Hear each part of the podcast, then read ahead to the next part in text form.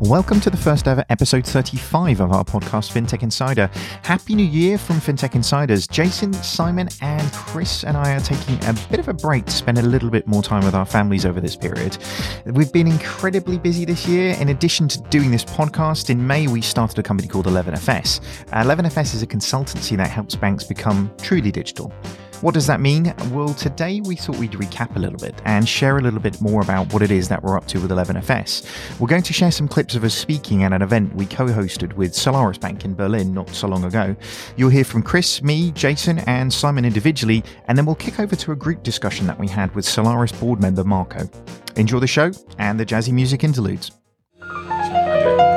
Um, one of my big themes at the moment is I think we're going through a revolution in the world of humans, in that uh, we've had a revolution in humanity several millennia ago where we started to communicate. And then we had another one when we started to live in communities.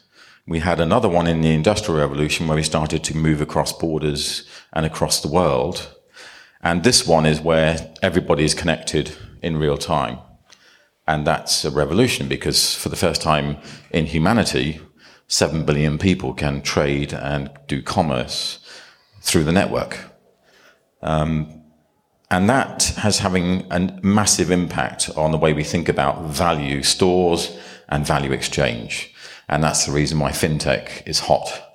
Uh, because we are in a position for the first time ever where anybody with a mobile phone can buy and sell things. And we thought phones were for communicating uh, and for talking, but it's far wider and bigger than that. It's actually a computer in your hand and in the hands of people in the plains of Nairobi, in the plains of Namibia, in the middle of the Amazon rainforest on the top of Mount Everest. You know, that's fundamentally radically reshaping the planet and how we think about the exchange of things that are of value. It's not just money. You know, we think money is valuable, and it is. If you recognize that the euro is your currency, which we don't in London. um, value could be ideas, thoughts, memories, uh, anything, a design, a concept, um, a photograph. You know, whatever you think is of value to you is the value that we want to store and trade. It could be Bitcoin for some of us. It could be ethers, ripples. It doesn't matter. Whatever you think is of value, that's what's important. And then you think about you can trade that globally in real time with anybody, person to person, point to point. and you want to store that and get a guarantee of that value forever. And the banks uh, are challenged by this because they don't really understand it, because they're led by people who are bankers. They don't understand technology. Uh, most financial institutions are led by people who are risk managers and financial accountants. They're not technologists. And that's their problem because we're moving to a world where value exchange and value stores are based on technology. And I call it the open sourcing of financial services. So bearing in mind my timing, I'm just going to conclude by saying the fundamental shift of the business model of financial services and value exchange and value stores is to an open sourced structure. And the open sourcing of financial services is the biggest shift we've seen in hundreds of years because it's not been required before to suddenly move from what was called object oriented modular computing for internal purposes to it being on an open marketplace in an external internet based exchange, where the front office is on smart things based on apps, the middle office is based on APIs, and the back office is in the cloud with machine learning, data analytics, and shared ledgers. And that structure is one that fintech startups get, and they're creating businesses based on a function based on a transaction, based on a process. Nothing is integrated end to end. Nothing is controlled. Everything is open, partnerships, platforms and places. That's a huge challenge. It's a fundamental shift. I'm really enjoying it. Thank you.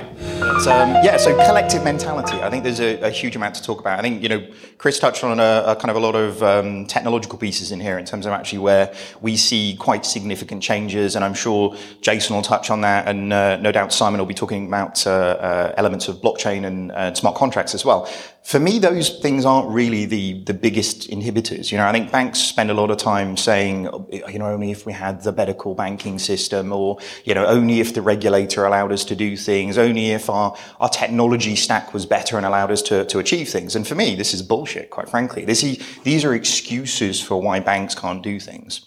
And I think that, that collective mentality that's in most of the organizations is, is one of either ignorance or it's one of inability. Uh, and, I, and, I, think actually when you sort of move those things t- together, you know, at 11FS we have a um, kind of a saying. We, we believe that uh, digital banking is only 1% finished. Um, and I think that, that very much kind of delineates between two types of people. You know, if you're a, a banker who thinks that banking is 99% done, actually all you're doing is trying to sort of push analog capability through digital channels. And for me, that sort of spells, you know, you can, you can kind of see this in the stuff that's been delivered by people. You know, in their mobile capability, it's a dumbed down version of internet banking. And uh, their internet banking is a dumbed down version of their branch banking. And really, you know, if you feel like this and you kind of move that way, you know, 99% done, that kind of works. From our perspective, actually, there's so much more to do. Really sort of that, that uh, a collective push into a different way of thinking that actually if we've got all of this ability left using uh, new technologies through using mobile capabilities through using some of the uh, new adoption techniques that are available through different currencies or, or, blockchain then actually there's huge amounts that we can do you know we're, we're all about creating digital banks not digitizing old ones uh, and i think with that mentality then we can push things forward pretty well. That's me. Um, so uh, so, as you've heard, I've, I've started two new digital banks, uh, which I think is even more of a flogging and kind of self punishment than David. Over the last three years, I've spent a lot of time writing thousands of pages of regulatory documents, going to talk the F- to the FCA and the PRA, recruiting team, building a proposition, bringing a community together, and then not only doing that once, but doing it again. Um, and that's been just an amazing journey because I've seen, you know, it's very rare that in banking you can do that. And, um, and touch all sides of the organization to be able to talk to customers, to build product, to talk to the regulator. Um, but when I've been out in my sort of private life and I'll sit at a dinner party and someone says, so, um, you know, what do you do? So I say, oh, I've, you know, started a digital bank, you know, uh, it's going amazing. We've got 250,000 people on the waiting list, 40,000 people using cards. We broke Crowdcube, which is a crowdfunding site, you know, so with a, raising a million pounds in 96 seconds, you know, and they look at you and they go, oh, that's, that's really interesting. And they say, um, but, but there's something kind of a bit, a bit wrong. So like, you do digital banking? I say, yeah. And they're like, my bank already has an app. Like, I don't know if you know, but I already, like, I have an app. So, um, and that's part of the point. That's part of the issue that actually, while the kind of bankers, the people, the 98%, you know, done people will say, well, banking's done. You know, there are lots of commodity financial products. There's current accounts and unsecured personal loans and savings accounts and everything else. Um, and digital, by the way, is great because it lets us target people and do digital marketing. It lets us serve those people for a lot less money. And it's great. My little widget, my product line is great because of digital. Um, but when, from, from my perspective, and indeed a lot of kind of fintech in London, I'm sure the same, you know, having spoken to Solaris, the same here, is banking isn't 98% done, it's 1% done. And why, but why is that? Why is the person who says to me, you know, I've got a banking app already. Why isn't that digital banking? And, and I think the thing is that actually, as David was saying, it's, a, it's the analog world. It's the passbook, the statement, the transaction, the form you fill in on a new device. It's like a newspaper, um, the picture of a newspaper on an iPad, or selling a, um, an album on iTunes. It's kind of like it's the new media, but it's just the old one. So the question becomes, what is it about digital that's different? And I think this is like fundamental to fintech. And for me, there are, there are virtues in digital, in the smartphone, in the ubiquitous network, in the data center that makes this, makes digital very different. It gives it strengths that change, fundamentally change the nature of the product that you can, can give. And those virtues are being, being real time, it being intelligent, it being contextual, it being behavioral often, it being extendable into other APIs, but predominantly it's a service. So the world of commodity financial products will die. You know, the world of a dumb current account that gives you a little statement and the ability to transact, that's going. So, um, so I guess my uh, what we've done at, a, at 11FS for big banks, what I've done at Monzo and Starling, it's really to stop to get people to think about what that means when you apply the virtues of digital to things that people think they understand about. Like, where do you get to? What does real-time, intelligent, contextual banking look like for a savings account, for insurance, for, for a current account? And that takes you to some really interesting places that I'm sure we'll talk about in a minute. So thanks. So maybe I'll tell the story about why I got into blockchain first, because um, it started with a with heartbreak, unfortunately. Um, it started with heartbreak because um, around about Christmas 2013, I broke up with an ex-girlfriend, and I know what a, what a time. Come on, sob story, people, come on. And I thought, well, what do I spend January doing? Do I spend it closing the curtains and drinking Jack Daniels? pretty, pretty good idea. Pretty good idea, right? Um, but then I thought, no, I should, after doing that for a couple of weeks, I thought I should probably get a hobby. And my hobby was blockchain. So I started going out in London to all of the Bitcoin events. And I met some really interesting people at these Bitcoin events. They weren't just crazy and they weren't just terrorists. Some of them might have been, but um, not all terrorists, believe it or not. And then I started learning things from these people. I started learning that this technology is not just this funny internet money that needs to go away, that actually there's really something here. And this is January 2014 when the banks were still very much of the view that no, it's funny internet money, it needs to go away. And I started telling people at Barclays that maybe we could use this tech to solve some of our customer problems. Because there's these things now called smart contracts that sound just wonderful. Like, if you've ever dealt with a dumb contract, this is a 60 page piece of paper that I spend three years trying to figure out where I have to sign and what I'm signing my life away for. Wouldn't that be nice if that was digital? Yes. Could I make it digital today? Well, yeah, kinda. But the problem with making it digital today is the back ends of computers don't speak to each other really well. It's like I've got bank number one and bank number two, and they just don't want to talk to each other. They're like where I was when I'd broken up with my ex, let's face it. They were just, they were forlorn, they were drinking Jack Daniels, they didn't want to talk to each other. But a smart contract is really a technology that allows banks to talk to each other, what I like to call straight through processing for banks or workflow. You can start a process in one bank and it continues in another bank and then it continues in this bank. That's the magic of blockchain. That's what excites me. And for some reason, the G20 central banks invited a guy with a beard to come tell them about it. And that was all because I broke up with an ex. And now I'm here to meet you lovely people. So my life got very strange from that night, but thank you. And now a quick word from our sponsors before the group discussion. Let's be honest, most digital banking experiences just aren't that amazing. Learn how more than 180 banks worldwide, including Barclays, Deutsche Bank, and BBVA, innovate faster with Strands as their trusted fintech partner. To find out more, visit strands.com today. Critical mass. That's what turns the smallest ventures into life changing forces. Reach critical mass by joining Temenos Open Marketplace for fintechs, opening up access to 2,000 of the world's largest financial institutions. Don't just take our word for it.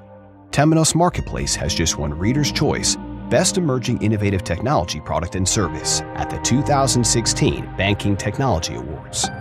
Join Temenos now. We make the money go round. Just the other day, I was uh, I was talking to some other people, and I have to say that, Jason, you need branches. seriously, seriously, this is you, you need branches with your bank for one simple reason, because I've heard from a banker that um, that you need the branches in order to have the people come in that somebody can explain them how the app work. What do you think about that? Um, I think they're right for their for their. Um, in fact, we were just talking about it at lunch that actually the evolution of the branch is very much more it not being the analog channel, but being the assisted digital channel. So in the end, like the, the people in the branches and the staff are still going to be using the same apps. You know, mBank is a really good example in Poland, but everyone's going that way. Lloyds um, talk about sort of different layers of, you know, there are people who you have to do everything for them. There are people who you can introduce them to and sign it up and give, the, you know, tell them how it works, and they'll move to digital. You know, digital is, uh, you know, just reduces the cost of service. It reduces you know branch costs it does some amazing things in you know very well but the whole society is shifting, you know, radically, but not all at the same time.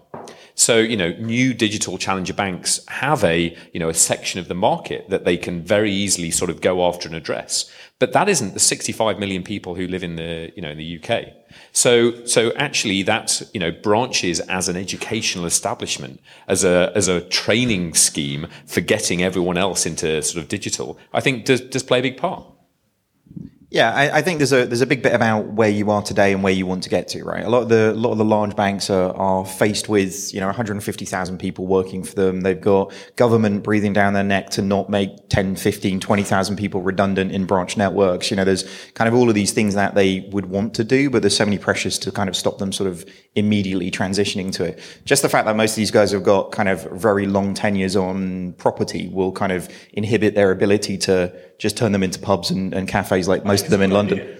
Yeah, it'd be great. I, you know, it add a whole different thing at the counter, wouldn't it? But but I, I kind of think the and the like say the transition is that the the challenger banks are kind of picking up very um, digitally savvy customers as well. So actually, you know, for for even even me, you know, I, I, I wouldn't do everything online because I'm an idiot and I'll press the wrong button in a mortgage application and screw it up and then I've got nowhere to live with my family type thing, you know? So, so actually for, for stuff where I do need a nudge or I do need some sort of an arm around me or some, uh, some comfort type thing, then I'll, you know, I'll pick up a, pick up a phone or do it through a digital channel because I'm not really given an alternative yet.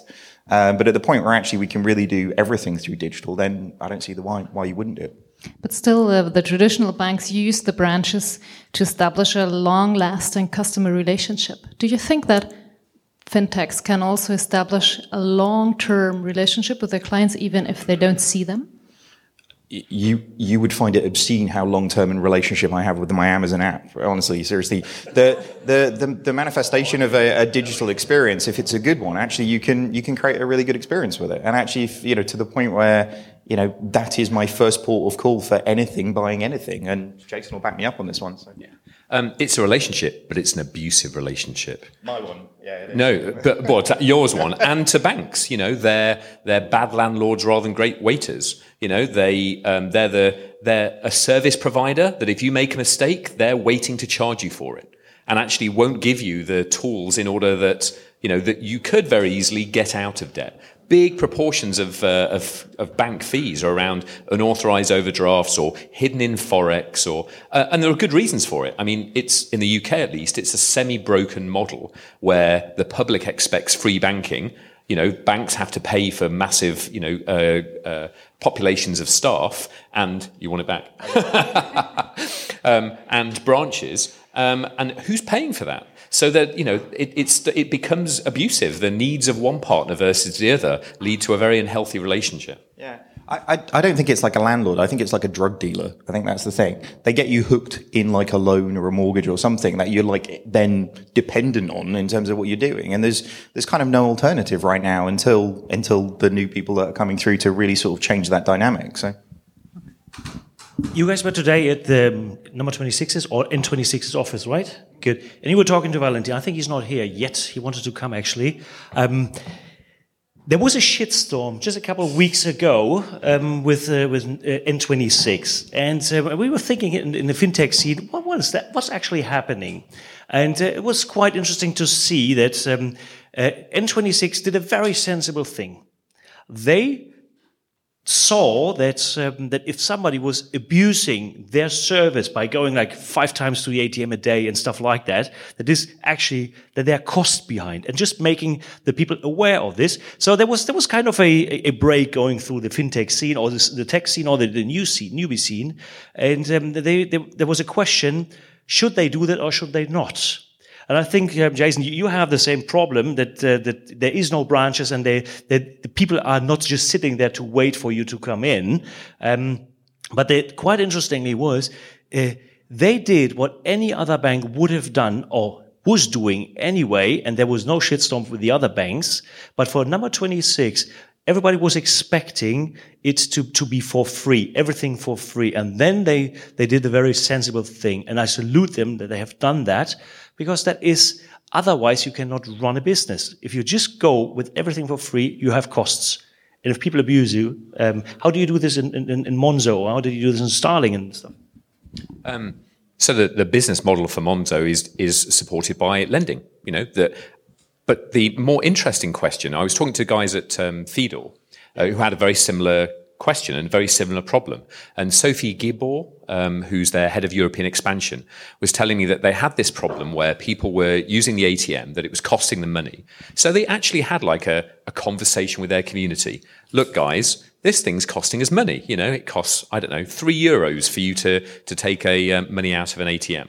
Um, so what can we do about it? One, like we could charge you, we could give you some free ones and it get, could get to a point where we could charge you. Um, uh, and they so they spoke to the community about how that might work. But one really interesting thing came up from the from the community, which is someone said, at least in the UK, do you get the same charge if we get cash back from a retailer? If I go into a supermarket, give them my debit card and get, you know, get money back, which you can do in the UK. And they said no. It's like, great. So they started a little like community campaign to do that. So when we were talking to Valentin today, you know, sustainability of business model came up. You know, there are a lot of fintech startups that just don't have the unit economics that work. You know, and burn VC cash in order to to drive customer numbers, hoping that one day they'll turn that corner. And I think you know N26 to their to their um, benefit, to their you know to, in, in, in a good way, have started to st- have that conversation of these, this stuff costs real money. How does that work? Can we give you more value than, uh, than we take? But but the other thing is, I mean, look, Monzo broke the crowdfunding record by getting a million pounds in 96 seconds from its customers. So did Hertha BSC, by the way. So did Hertha BSC is the, it's the Berlin football Okay. club. They did the same thing. Yeah. Leno, yeah. But but a, an engaged community want to build and support the bank with you. They want to they want your business to succeed, and they know that it just doesn't that? doesn't work. Do I you believe do. I do. Seriously? Yeah, uh, but I think part of the problem is that that I do. Well, I'm happy to argue with him. Let's jump in. And then we have one mention from Nat down there who wants to jump in. I was just going to dive in with saying there's a lot of crap that's talked about banking. And I'm not saying that you're talking a lot of crap, um, or you, but um, I think a, a, a dose of realism is required, which is the reason why banking gets bad media and bad customer view is because it's money, and money is what controls our desires and dreams. And when you don't have enough money, you hate the people who control the money, which is the banks. And the banks are regulated and have a structure that's government controlled. And in many ways, libertarians and others are trying to break out of that control structure using technology and are discovering that it's not easy because it's actually pretty complicated stuff because it's all about economic stability, control of societies, the structures of humanity, going back to what I was saying about the fourth revolution in humanity taking place right now. And we don't know what this revolution will end up looking like. But what's happening with fintech is when I, whenever I hear fintech attacking the banking system, I kind of smile because it's not going to destroy the banking system. Um, it's going to supplement, augment, add, uh, and reach parts that the banking system doesn't reach, but it's not going to get rid of it. And equally, you know, there's a great article that Jason shared yesterday from Bloomberg of the fact that in the UK we've got 40 new banks that are opening their doors. 40. 40. And they're not going to succeed. Uh, and the obvious reason is that it's too many. They start with no money, no customers, no track record, no brand. And, you know, if they get customers and if they get brand, they get acquired. So, to a large extent, we're going to see the system that's out there right now continue to be there, out there right now. A lot of new stuff out there on top of that system, but that system is not going to disappear. Can we just let Nat jump in and then back to Jason? You wanted to say something? Sure, sure. I had a question. Thank you. So I had a question. Um, actually, the, the conversation just rolled on since then, but uh, it was it was about customer loyalty, right? And I think in a way um, we've talked about several gorillas in the room. Early early on, we had a mention of distributed ledger. I think that's as equally as big a, a gorilla in the room as uh, as Brexit. And at least for the European or SEPA based um, financial institutions, I think also the new uh, access to accounts in the PSD2 is another big gorilla in the room. And I think it also pertains to this idea about customer loyalty, about where your loyalty lies. And I'm wondering how access to accounts, how you see fintech and access to accounts affecting customer loyalty. Um, I, I, think if I probably refer back to my, um, my my Brexit appraisal of the of humanity in terms of doing it, that customers are pretty stupid, unfortunately. And, and I think the the thing that we've kind of learned through other industries is that actually the amount of marketing money that's spent is usually usually where the last thing that people learn. Like literally, we we have a Uh, a general public in the UK that buy insurance based on the fact that you'll get a fluffy toy as like the incentive for doing it, which is terrifying, right? It is a meerkat, but ever so still. Well, so, so, I, so I, I think the, the, the challenge that actually comes forward with all of the, you know, the 40 plus, and to be fair, the, the 40 is actually across uh, multiple business lines in terms of doing it. So it's SMEs, it's corporates, it's commercial, it's retail type thing. So there's kind of various ones, and I, I don't, I don't think it's quite the floodgate that uh, it's kind of made out to be in terms of doing it. So I, I kind of think the, the challenge is going to be have these guys got enough marketing money to really spend to actually get people through the door. You know, if you spend enough money above the line and actually you become a, um, a financial services organization in the psyche of the, the communities that are in the particular country, then actually you can start shifting current accounts really easily. Um, you know, we've got a switching service that's very good. We've got nothing that's really worth switching to. Um, you know, other than a bit of bribery to kind of, you know, put hundred pounds in your account, there, there isn't really any reason to sort of switch yet. And arguably over the next kind of 18 months, we're going to see a, you know, an emergence of real differentiated sort of propositions coming to the market that actually give people a, a kind of a reason to switch. As somebody who works in fintech all day, every day, considered somebody in and around the space, a consultant in it, I haven't changed banks since I was 16 years old. And I, and I, think that says a lot. There is no network effect quite like that's where I get paid and that's where my money goes and that's where all the bills come from. The inertia around that shouldn't be underestimated. I think that's a really powerful thing. However, the regulators are consistently chipping away at that. And account switching in the UK was, was a, basically a promise that in seven days we'll make sure that everything that you've got in your current bank will be in your new bank. It's a promise. It's a legal promise. We'll make it work. And yet the amount of people changing bank accounts went down during that period of time. And the bank spent what? How much was it, Chris? 80 million, 80, some 800 million on the on the process. It was an obscene amount of money. And now they're talking about PSD2 will create more account switching. I don't know that that's the case. I think what would is a truly differentiated consumer proposition that solves a problem for you. Like if it's doing something that I couldn't do before, or it's really adding to my life, and my friends are saying, "Hey, you should use this thing. You should really, really use it." Those network effects are important. Just oh, there's God, another man. question, and then David. Just try to speak out loud because we have a lack of mics. Actually, it's on the back, and please say your name and where you come from, just briefly. Okay. So now I don't need to shout. I'm Johannes, I'm from Hamburg, and I like throwing stones or petrol bombs. So just for a little reality check. Well, I used to spend some time in Belfast in the 80s, so. anyway, I'd like, uh, this is a twofold question. First question to the audience Who of you is actually using a fintech app? Two fintech apps? Five? Now, this is Berlin, right? And we are in a fintech symposium, of people getting together talking about fintech. I think, and this is probably the most advanced audience in terms of fintech you'd find in Germany. And I didn't see half of the people raising their hands with the first question. So, really, the question is when are you going to invent something really useful which everybody can use and which everybody will use?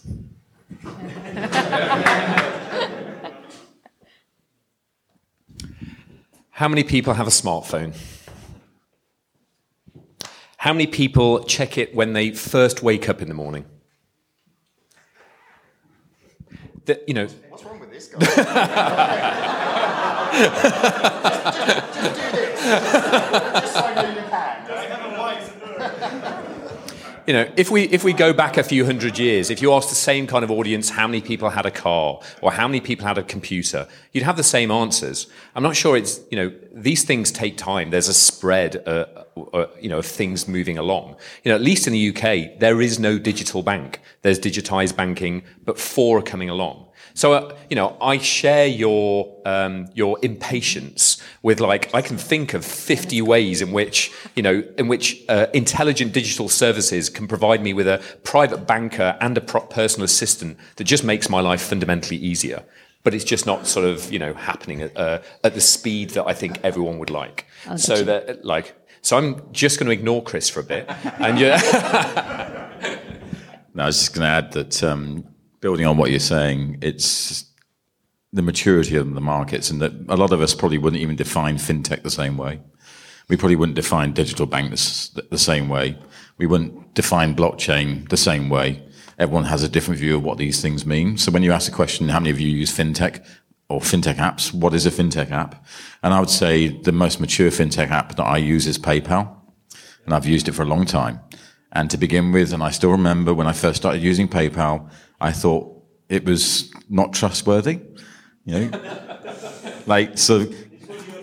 Can I really use this to, to buy things on online? Oh my god! And then the more that I used it, the more that I found it was pretty cool and easy to use. And then the more that I used it, the more that I used it for bigger value transactions. And so I found that I used it without ever questioning using it. And it was just a um, memory muscle. And that's to your point, which is that when you get the memory muscle of using Apple Pay, Samsung Pay, whatever it is that you're using, you don't think it's a fintech app. You just think, oh, I just use that for stuff because it's really easy. Um, and that's what we're building. And the building of that ecosystem takes time. And it's not, again, replacing what was there before. It's working out how does it work with what was there before? How does it do things that are different to what was there before? How does it make what was there before better, easier? How does it do things that what was there before doesn't do? It's all those questions that we're tackling. And the one thing that came out of t- t- today with one of the conversations with Mambu is that, um, or as I call them, Mambu number five, because everyone has to have a number, um, is that um, in sub-Saharan Africa, we're seeing this revolution of financial inclusion, where in 19 countries, people are using mobile wallets more than bank accounts. And so suddenly 7 billion people are included in this network of financial exchange, of which 5 billion were excluded before. For that 5 billion, if you said to them, are you using a fintech app? They go, what's fintech? But they're using apps and they're using them desperately because they've never had them before. That was one question from behind there. Thank you, Jason, for co-moderating. Um, yeah, I, I like that everybody of you is speaking in, in images or tries to make a, a comparison to, to some sort of image, and, and I like to do the same. So the question is, what is the right correspondent image when, when I want to compare banking?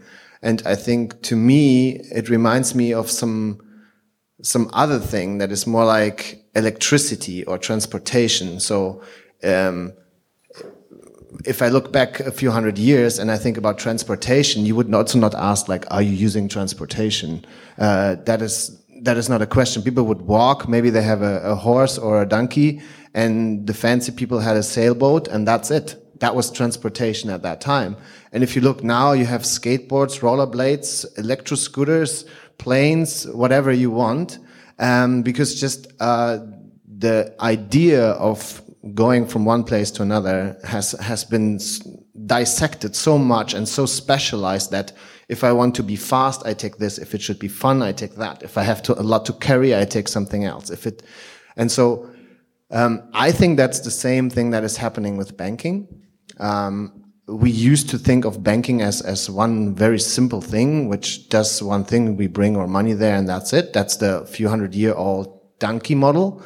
And now I just see it's not banking. It's like, to me, it's a lot of different things. And my question would be, how do you see that? Because as long as we speak transportation, uh, we're not getting to the point. Like, what are the the real needs? The real needs is like some guy needs to transport stuff. The other one needs to be quick and so on. And the, the, the, um, the equivalent in banking is okay what are my my use cases actually for the people and how does that manifest will there be like new ways of banking that really address those and what are those in your opinion and and who's going to win what are the sustainable models Okay. Who wants to take the question? Me. You? Go ahead. Um, Damn it. Yeah. Yeah, I, you know, I, I, I don't think we are at that point yet. I, I don't think banks have really sort of cottoned on to that. I think we've seen billions of pounds be invested in basically commoditizing what they do. And actually, you know, really, you know, Chris, you talk a lot about the sort of faster horse bit. I think, you know, banks have been spending billions of pounds trying to digitize analog setup to become really just a commoditized service that they've exposed to everybody. You know, if you kind of think of all of the goods services and, and uh, kind of experiences that you have from a digital perspective, they have an element of knowing you and being particularly sort of pertaining to either your situation or your capability. And actually, banking is just this generic experience that no matter you know who it is in the room, if you're logging into Deutsche Bank's Bank app or you know RBS's or whoever type thing, it's exactly the same. And uh, you know, really, for for so much money being spent in terms of that sort of commoditized experience, then I think that's where the challenge actually is. I, I, I kind of think fintech only really exists because actually banks haven't really fulfilled the potential that actually everything that's that's out there could be. Um, and really, when you look at you know challenger banks and and the people who are kind of coming through, really, it's you should have it highlights to everybody really, not just about what you're doing. It's the way you're doing it that's more important. So, you know, spending a fraction of the money with a fraction of the people, you can achieve better outcomes. That just, you know, I think it's a, a different mentality. Hmm. Let's take that question what, because what lay at the core of the question was where do the ideas come from? And uh, let's take the discussion maybe to the next level. Simon, but when you left Barclays, you said in an interview that you missed the network effect. Does that mean that innovation cannot come out of big companies, out of huge Actually, entities? the opposite. I think innovation came out of Barclays and got so far, right? I mean, um, we did a lot with the Barclays Accelerator. We did a lot um, you know, Barclays did Pingit. It does a lot of firsts. It had the first ATM in the UK, the first credit card. Innovation can definitely come out of a big company. Um, General Electric has become famous for having been the big company that now got innovative again. It's just really hard to become good at doing innovation in a big company. It's doable. That said, part of the logic behind the Barclays Accelerator was to go outside to come back inside, right? So if I'm a big company, do I have a monopoly on good ideas? Absolutely not. Are good ideas easier to come from outside? Yes, they probably are. And actually, are they easier to build outside of the death grip of committees? Absolutely, they are. I don't think you can survive. A good idea would find it really hard to survive committee one, committee two, committee three, spending review, compliance, wholesale risk, credit risk, market risk, and, and, and, and. Those good ideas have to run a gauntlet to ever get live. And I often say doing anything in a bank, it, getting it live is the victory. It being good is like, eh, neither here nor there. Does it matter if it's good? We got it live. Woo, let's pull, let, let's pull the champagne. Whereas if you build something outside the bank, the focus will be much more about the experience, and then you can bring it in later and subsume it. And I think that was part of the idea. What I was talking about with the network effects piece was that blockchain and distributed ledger itself is by its nature a network technology. Having one organization understand it can only ever go so far.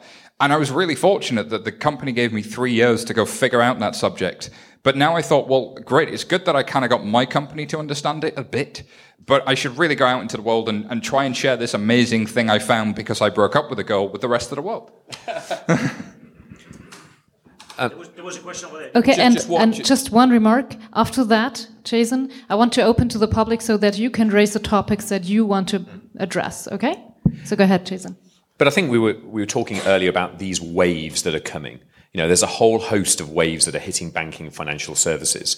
To my mind, the closest one is this change from digitized to digital, which which can be made and is being made. You know, then in some kind of order, there's the impact of machine learning and AI, which is going to change every industry and will fundamentally change finance. In there, uh, around there as well as the other APIs, PSD2, you know, the the move towards networks of of services and how they connect. And then somewhere beyond that is, is blockchain. And if you think that all these things are coming so quickly in a, in a marketplace where the regulation is actually changing in order to, to drive innovation as well, where retailers and mobile network operators and startups and incumbent banks and tier two, th- tier three banks that could never really compete because they didn't have the um, presence on the high street are now saying, well, hold on a minute. We've got a banking license. We know how to do this. We could actually become a number one, you know, bank. It makes it a chaotic financial services banking battlefield. Um, where, where a consistent series of table flips is coming um, that just makes it the most amazing sort of place to work. No one, like we've we've spoke to you know, to board members of, of big banks, no one has the faintest idea what the next three to five years looks like. You know, w- which players will come along, who will do, dominate. If, if you read Chris's book, it, it, the answer. There's a stand outside making Okay, there was one question over there. Go ahead. Yeah, thank you. It's it's a remark or a, a combined with a question to to Chris' statement um, on on how the banks adopt this change and um, Simon, as you're saying, the network effect. I've passed uh, the couple of days now in Geneva at Sibos, and all the bankers you had been last year there, all the bankers uh, are talking on payments, are talking on fintech digitization and on blockchain. However, what they say it's interesting technology, but how will it come into life? Because, uh, for example, when we're talking on, on blockchain, this real ledger, there is so many questions on KYC and on identity, etc., etc., etc. So when talking on um, bringing it into life and network effect, what does it mean for the industry?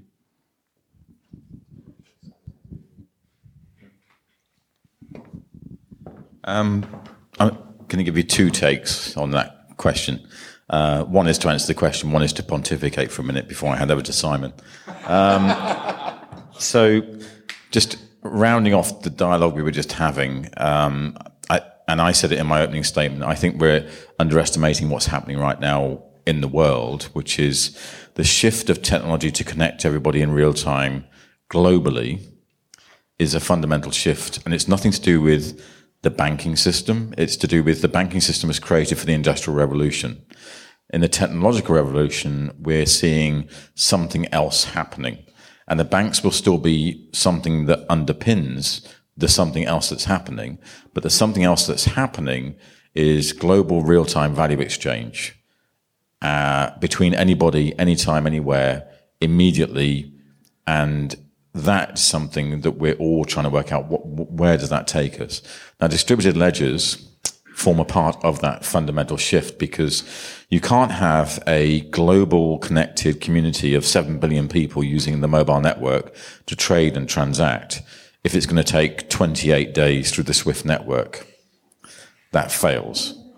So you have to replace that network with something that's almost going to cost nothing and is real time. And some people think that's Ripple. Uh, I know that Simon and I don't. Um, I, I, just said you and I don't. Um, but we know it's going to be some form of distributed ledger structure. And the challenge with blockchain stroke distributed ledgers, and the difference is that blockchain is part of a distributed, ledger. You also have to have a currency, a signature, and a consensus mechanism. When you have those four things, you have something that works. Then you have to work out a shared structure for that system. And a shared structure is going to take a long time to agree who's sharing what in that structure between governments, institutions that do value stores and value exchange, and the technology community and the real time mobile network that's forming as we speak. Um, that, if you go back to the Industrial Revolution, took about 50 to 60 years to emerge. I think this will be quicker, but you're still talking five to 15 year, years to emerge in a structure where we can have a almost zero cost global network of value exchange. And as I say, the banks are going to be part of that, but Banks are from the last generation of the revolution, of the industrial revolution. This technolo- technological revolution is going to create something completely new that banks might be a part of, or they might actually be superseded by something completely different. And we don't know yet because it's emerging, it's early. And I guess my final comment is the key thing about all of these things when we talk about um, the Ethereum, basically, uh, when, when Ethereum did the hard fork, everyone was going, "Oh my god, you can't do that." Um, but Vitalik and the guys who run Ethereum said, "This is a one-year-old, you know, structure that's still developing." So the fact is, this is experimentation, proof of concept developing, and we have to realize and think about that backdrop. And when we look at Sibos and Money 2020, we see two different audiences, the suits and the jeans, as I call them. Um, and th- as that mi- merges over the next decade, we get something completely different. But we just don't know what it is yet. Uh, but it's exciting to No, watch. you have to let Simon answer and Marko because you're both kind of jumping over. That's the beer talking now. the, the reason we can't have nice things in banking. Um, so everybody thinks the reason we can't have real time is because of Swift. Swift isn't the problem, banks are. Um, so the reason we can't have real time payments has nothing to do with the fact that you can't send a Swift message real time and has everything to do with the fact that bank systems don't move real time. So everybody clearly needs to buy something like Solaris and use that now. Um, but, but seriously, When there's booze outside, and you can get one. yeah, exactly. You can buy them outside. No, but seriously, it is all about the internal bank systems. And, and I think about network effects and when does this stuff become real? Blockchain is real right now. Depending on who you are, there's $8 billion um, worth of Bitcoins being sold around the world. There's nearly a billion dollars of Ethereum being sold around the world. There are, um, Overstock is listed and had did a bond issuance onto Bitcoin. Now, is that real enough that it's moving significant amounts of volume? No, neither was PayPal when it started.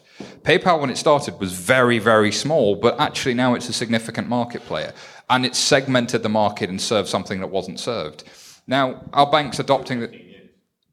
But it took 15 years, but actually it did serve some markets that were quite sizable pretty quickly. Um, so a couple of things you m- may not have seen that I think are really significant that have happened in the past couple of days. CLS Bank, um, you know, clears the vast majority of the top 25 major currency pairs in the world. This is the bank most of the banks use to do FX transactions between each other. This is a really significant piece of market structure. Have announced their blockchain project is progressing at pace. They've come out and said, we are doing this thing. We've committed to it. And in the next three to five years, that's going to happen. Um, Barclays did the first ever live transaction to a live customer a couple of weeks ago. This stuff is real now. It's small scale, but it's moved out of the lab. Everybody was talking a year ago about when's this stuff coming out of the lab. It, the horse has bolted. It's out. It's got real, and now it's started to be built, and it's going to take a while to scale that up. Yeah, yeah, there you go. Maybe it is. Maybe it is. But but I often look for in terms of network effects. What are we looking at? Well, it's hard to change incumbent market structures. It is going to be slow, and what you're really talking about there is a technology upgrade, and it's going to start to feel very boring before it gets real. Um, the CLS market structure upgrade. When I told the journalist about that, they went, "Oh." I was hoping there was something there. And it's like, well, no, because it's going to be slow and it's going to be forged, and you're going to have 192 banks arguing over it, or 60 banks if it's R3. But where I get really excited is for where they don't have banking services already, or for new asset classes. Like who's securitizing diamonds? Who's securitizing trade finance? That stuff. That's where there's an ocean of opportunity that nobody's really taking advantage of. And the network effects that you could have there would be unbelievable.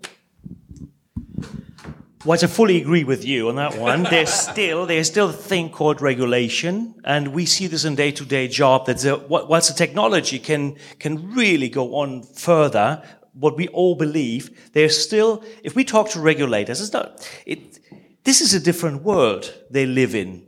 Yeah, when we talk to them, sometimes you have to explain what the internet is.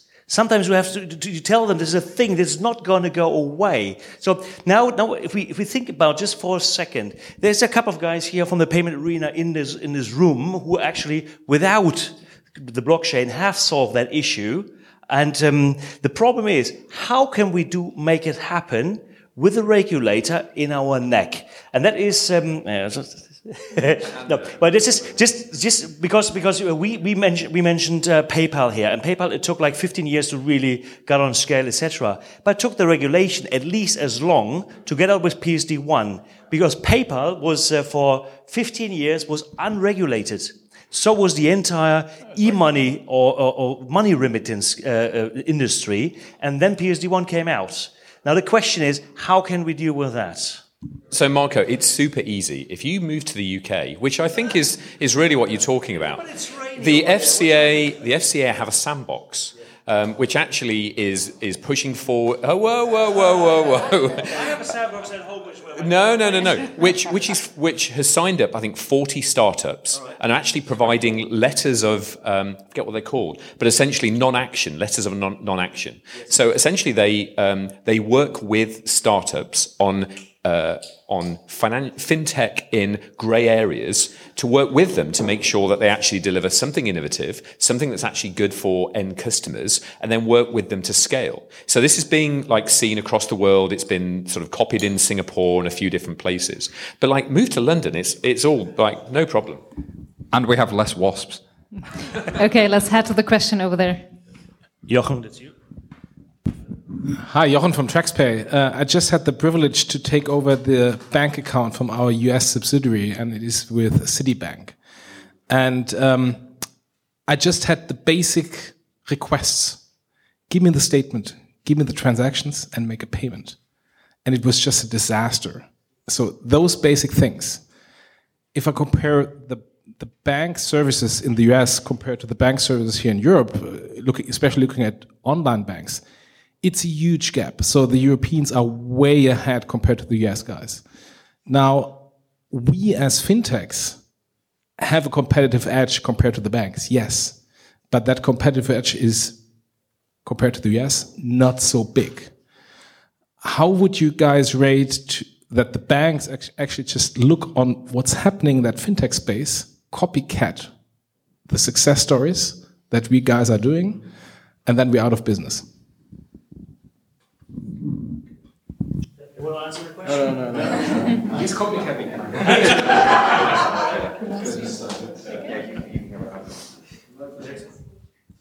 Um, if if they could, they would have done it already, right? There's there's there's kind of no bank that I've gone into that doesn't know what they should be doing. You know, there's no uh, there's no sort of innovation center that doesn't have a uh, a very shiny app that would solve a lot of customers' problems. Getting it into the hand of customers is the bit that is really bloody difficult. You know, running the gauntlet, as uh, Simon was kind of putting it, of kind of getting it there, and that that sort of played back almost like gladiator esque kind of moments to me. That was good. I liked it. Vivid. Um, but you know, actually getting innovation into the hands of customers is the bit that I think banks have kind of forgot. You know, everybody's put in a sort of a shiny innovation center with sort of lovely wood floors and Macs, and you know, kind of feel good about themselves because they'll bring in their chairman and their board, and you know, and everybody feels happy because innovation is happening, type thing. But actually, and well. I, well, it's it's it's all the, the lovely glass buildings with lovely wood floors and lovely shiny computers type thing with uh, you know lots of young people in. Like I say, it's the stuff to make chairman and board members feel happier about life type thing. But until innovation actually touches the customer, then it's just nonsense, quite frankly. And uh, but uh, but that, that's the thing. I don't think banks don't know what to do. So arguably, you know, if they can look at what you're doing, you know, in the UK, Monzo have, have basically put out everything that you're doing, right? You know, it's, they've very happily put out their roadmap of, of what their product's going to be doing over the next 12 to 18 months. Good luck kind of copying that RBS or Lloyds or Barclays or whatever type thing, because it's just, it's impossible to make that type of transition. The, not only from a, because um, I think the things that we're talking about, it's not, this isn't just like a UX game. You know, if we were purely talking about a, a shinier app with a better experience, some of the things that we're talking about are like shifts in business models. And there's no way you can just go and copy that. You know, when there's a, like say, an organization of a couple of hundred thousand people, changing simple things makes it bloody difficult. So there have been two questions, one over here, one back there. Oh, fine. No, you're not getting the mic. So when it comes to Frank, um, when it comes to uh, uh, payment, banking, fintech, you always have transactions, right? Someone moves money from A to B. So nothing new with fintech. So what fintech uh, have done is they disrupted banking, right? So everybody's talking about disruption. So everybody's talking about fintech versus traditional banking.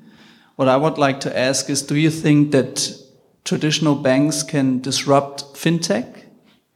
Let me give you one example. Um, fintechs are very good with the uh, customer-centric approach, something Stephen Jobs, uh, Steve Jobs uh, made Apple big. So um, they have very good products, but when it comes to experience with regard to how to do business, then obviously traditional banks are more experienced. So what I would like to ask you is, is it fintech against traditional banking or is it fintech and traditional banking? What do you think could be the synergies?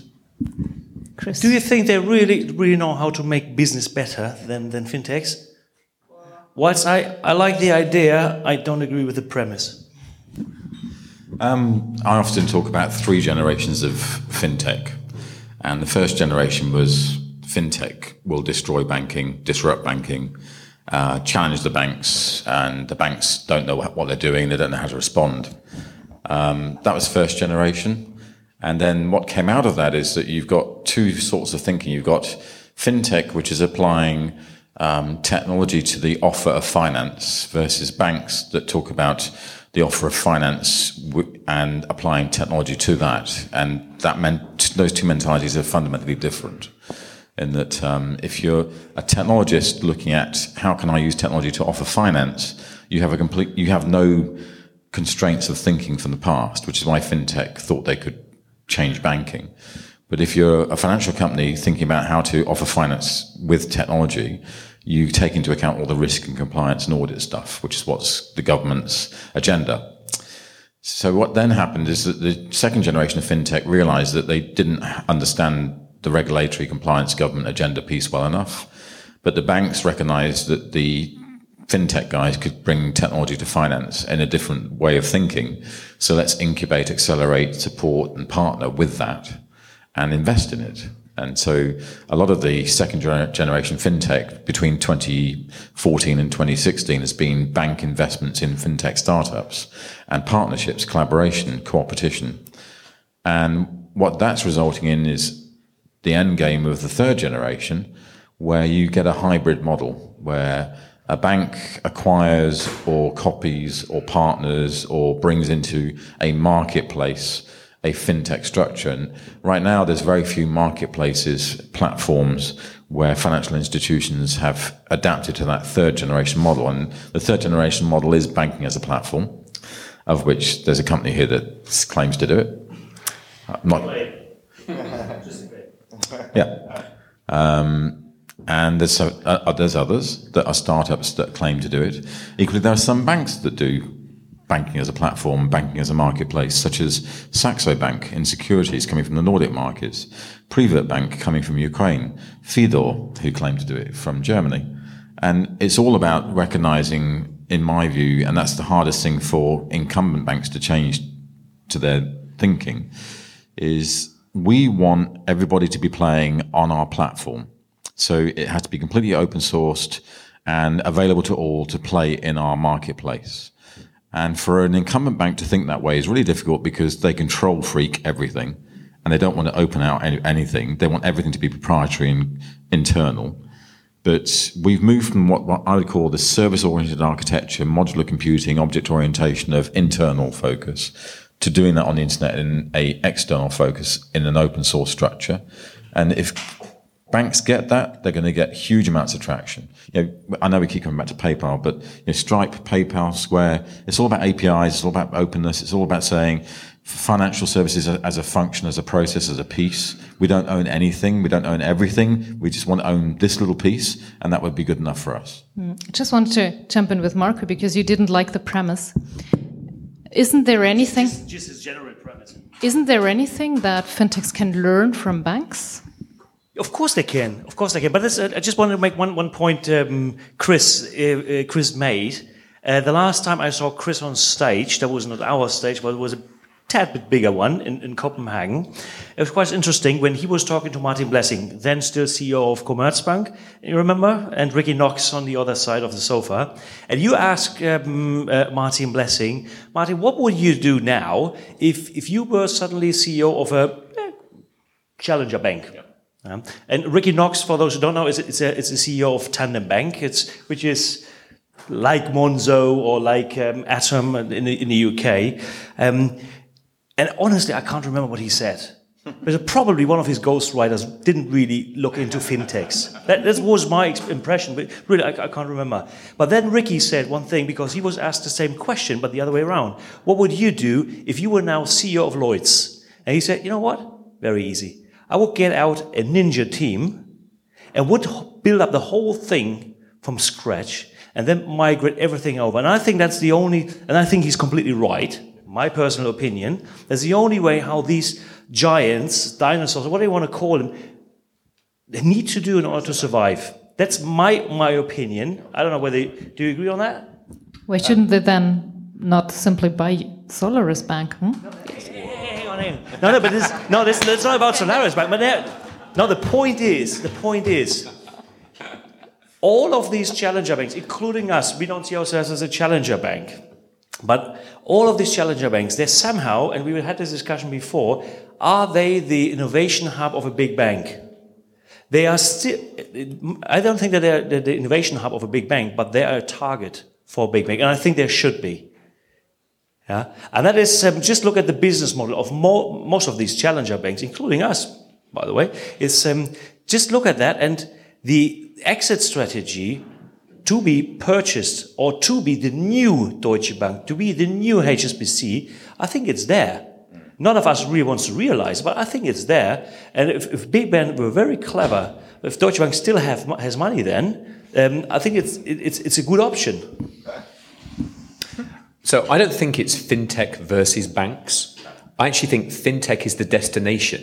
Everything will become fintech. But John Crine said that. He was, he was a very clever man. Well, he's British.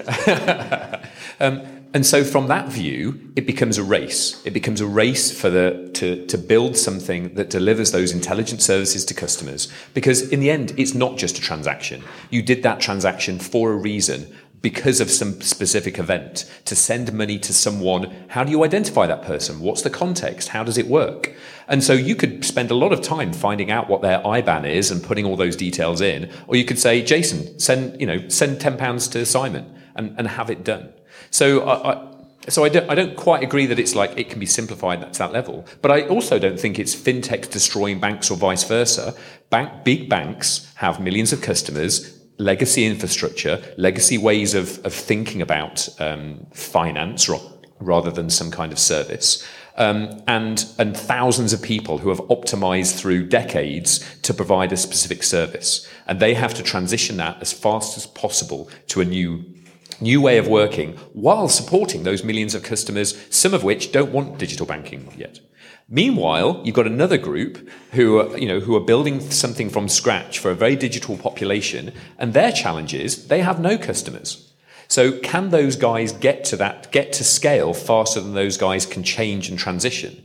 And so it, it's not a these guys beat these guys. It's a case of we're all heading in a particular direction, um, and who can get there with scale and great service and a business model to uh, to deliver. I, I, think, yeah, sorry, just grab the mic from the other. I think, I, I, think the, you know, a lot is kind of made from the, like the banks to fintech stuff. But like, I kind of see like the, the banks almost like the, um, you know, a big castle, right? They've probably got enough food, enough drink to kind of, kind of close the doors and wait out and hope the army goes away type thing. So arguably the, you know, literally most banks could starve out fintech over the next kind of 10 years and not really have a problem in terms of doing it. Enough money, enough customers, you know, not really a big deal. I think the, the bigger kind of fintech aim is, is actually with the traditional suppliers, quite frankly. You know, like we spoke to Mambu earlier on, right? You know, Oracle, SAP, these guys are freaking out right now in terms of actually new challenger core banking systems like Mambu or Thought Machine or Leveris coming to the market with a completely different proposition that they can't do. You know, digitizing an old core banking system is bloody difficult. And actually, when you've bought various different pieces of it. You've stitched them together in a kind of a slightly obtuse way in terms of some sort of interesting tapestry. It's very difficult to kind of digitize an entirety of an organization. And arguably, most of the suppliers to, to, to banks are under more threat than the banks themselves from fintech. And I, and I kind of think that, you know, who would have thought we could start a, a tiny little consultancy and challenge, you know, McKinsey and these guys for doing work. So. I like that, David. Um, you once called that the "get off the planet" strategy that you were talking about. I think a moment ago, where it's you build outside um, and you move to it. And I like that idea that as a bank, your planet is dying. It's not going to be dead next year, but it is dying, and you need to get off it. And, uh, yeah, it basically is. It's Interstellar, the movie plot. no, it's Solaris, the movie. Yes. Oh. I think Elon Musk is probably prepared for this. Elon Musk is preparing for this, isn't he? Well, he did build the BFR and the BFS to get us to an interplanetary species. But that said, um, there is something as well you should be afraid of as banks. And if any of you have looked at the Alibaba model, they are a bank without a banking license with massive scale who see both the merchant side and the consumer side. And They are a case study Viacom. in what the future of banking is going to look like. And actually, they are now moving globally. And I think that would be something that should terrify you. So now you'll know a little bit more about the guys chatting to you on FinTech Insider each week. We speak at events all over the world, so if you'd like to hear more from us, drop us an email on speaking at 11fs.co.uk. That's all for now. Thanks for being fans of FinTech Insider. We had a blast recording this over the course of 2016, and there is much more to come in 2017. Thanks.